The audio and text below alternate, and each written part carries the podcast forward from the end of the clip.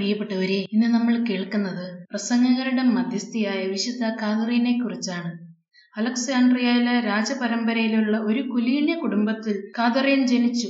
അവിടെയുള്ള കത്തീഡ്രൽ സ്കൂളിലാണ് വിദ്യാഭ്യാസം നടത്തിയത്. അവളുടെ അതിശയകരമായ ജ്ഞാനവും ബുദ്ധിയും സഹപാഠികളെയും ശ്രേഷ്ഠന്മാരായ ചില തത്വചിന്തകന്മാരെ പോലും പിന്നിലാക്കി. ബുദ്ധി മാത്രമല്ല യേശുവിനോടുള്ള സ്നേഹത്താൽ ജ്വലിക്കുന്ന ഒരു ഹൃദയവും അവൾക്ക് ഉണ്ടായിരുന്നു. കുഞ്ഞുനാളിൽ തന്നെ യേശുവിനായി സ്വന്തം ജീവിതം സമർപ്പിക്കണമെന്ന അതിയായ ഒരു ആഗ്രഹം അവളിൽ ഉദിച്ചു. രാജ്യം ഭരിച്ചുകൊണ്ടിരുന്ന മക്ലൻഡിയൂസ് ചക്രവർത്തി ഒരു ദിവസം ഒരു വലിയ ആഘോഷം ഒരുക്കി വിജാതീയ ദേവന്മാരെ പ്രീതിപ്പെടുത്തുന്നതിനും അവരെ ആരാധിക്കുന്നതിനും വേണ്ടിയായിരുന്നു അത്.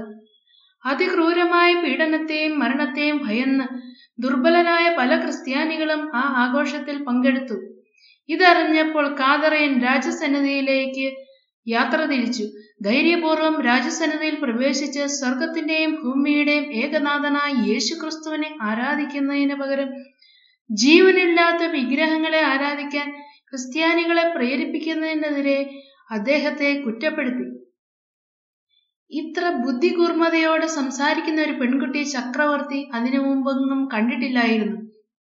അവളുടെ ചോദ്യങ്ങൾക്ക് മറുപടി നൽകാൻ സാധിക്കാതെ വന്ന ചക്രവർത്തി തന്റെ സാമ്രാജ്യത്തിലെ അതിബുദ്ധിമാന്മാരായ അമ്പത് തത്വശാസ്ത്രജ്ഞന്മാരെ വിളിച്ചു വരുത്തി അവരുമായി വാഗ്വാദത്തിൽ ഏർപ്പെടേണ്ട ദിവസത്തിന് മുമ്പിലത്തെ രാത്രിയിൽ ഒരു ദൈവദൂതൻ അവൾക്ക് പ്രത്യക്ഷപ്പെട്ടു. വാഗ്വാദത്തിൽ കാതറിയൻ ജയിക്കുമെന്നും കർത്താവ് അവളോടൊപ്പം ഉണ്ടാകുമെന്നും എതിരാളികളിൽ പലരും വിശ്വാസം സ്വീകരിക്കുമെന്നും പലരും യേശുവിനു വേണ്ടി രക്തസാക്ഷിത്വം വരെ വരിക്കാൻ തയ്യാറാകുമെന്നും ദൈവദൂതൻ അവളോട് പറഞ്ഞു. അടുത്ത ദിവസം ഈ സന്ദേശം അക്ഷരം പ്രതി നിറവേറുകയായിരുന്നു. ക്രിസ്തു മതത്തെക്കുറിച്ചും ക്രിസ്തു രഹസ്യത്തെക്കുറിച്ചും അവൾ നടത്തിയ ചാരുതയാർന്ന പ്രഭാഷണം അവിടെ കൂടിയിരുന്ന അതിബുദ്ധിമാന്മാരായ തത്വചിന്തകരെ പോലും അമ്പരപ്പിച്ചു. അവരിൽ പലരും ക്രിസ്തുവിലുള്ള അവരുടെ വിശ്വാസം പ്രഖ്യാപിച്ചു. കോപിഷ്ടനായ ചക്രവർത്തി അവരെ അഗ്നിക്കിരയാക്കാൻ കൽപ്പിച്ചു. അവസാന ശ്വാസം വരെ അവർക്കെല്ലാവർക്കും ഉണർവ് പകർന്നുകൊണ്ട് കാതറയൻ അവരോടൊപ്പം ഉണ്ടായിരുന്നു. വിജാതീയ ദേവന്മാർക്ക് ബലി അർപ്പിക്കാൻ തയ്യാറാകുകയാണെങ്കിൽ രാജസദസ്സിലെ പണ്ഡിതന്മാരുടെ നേതാവാക്കാമെന്ന് ചക്രവർത്തി അവളോട് പറഞ്ഞു.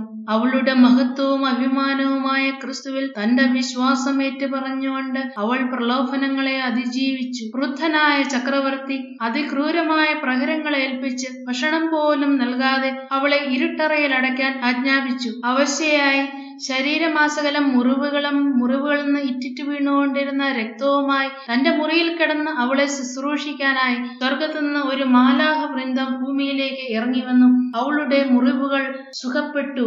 സ്വർഗീയ ഭക്ഷണവുമായി അവളുടെ മുമ്പിൽ ഒരു പ്രാവ് പ്രത്യക്ഷപ്പെട്ടു. അവൾ പൂർണ ആരോഗ്യവതിയായി തീർന്നു. മക്ലൻസിയോസ് ചക്രവർത്തി അവളെ വീണ്ടും തന്റെ സന്നിധിയിലേക്ക് വിളിപ്പിച്ചപ്പോൾ അതിവേഗം ആരോഗ്യം വീണ്ടെടുത്ത് അവളെ കണ്ട് അത്ഭുതപ്പെട്ടു. പട്ടിണി കിടന്ന് അവൾ മരിച്ചു കാണുമെന്നാണ് അയാൾ വിചാരിച്ചിരുന്നത് ഒരിക്കൽ കൂടി മോഹന വാഗ്ദാനങ്ങളുമായി അയാൾ അവളെ സമീപിച്ചു. അവയെല്ലാം നിരസിച്ചപ്പോൾ കോപിഷ്ടനായ അയാൾ കൂർത്ത മുള്ളുകൾ നിറഞ്ഞ ഒരു ചക്രം അവളുടെ ശരീരത്തിലൂടെ കയറ്റിയിറക്കാൻ ആവശ്യപ്പെട്ടു. ആ യന്ത്രം അവളുടെ ശരീരത്തെ സ്പർശിക്കുന്നതിന് മുമ്പ് തന്നെ പൊട്ടിപ്പോവുകയും അതിന്റെ കൂർത്ത മുള്ളുകൾ എല്ലാം ഇതെല്ലാം കണ്ടുകൊണ്ട് നിന്ന പലരെയും വധിക്കുകയും ചെയ്തു.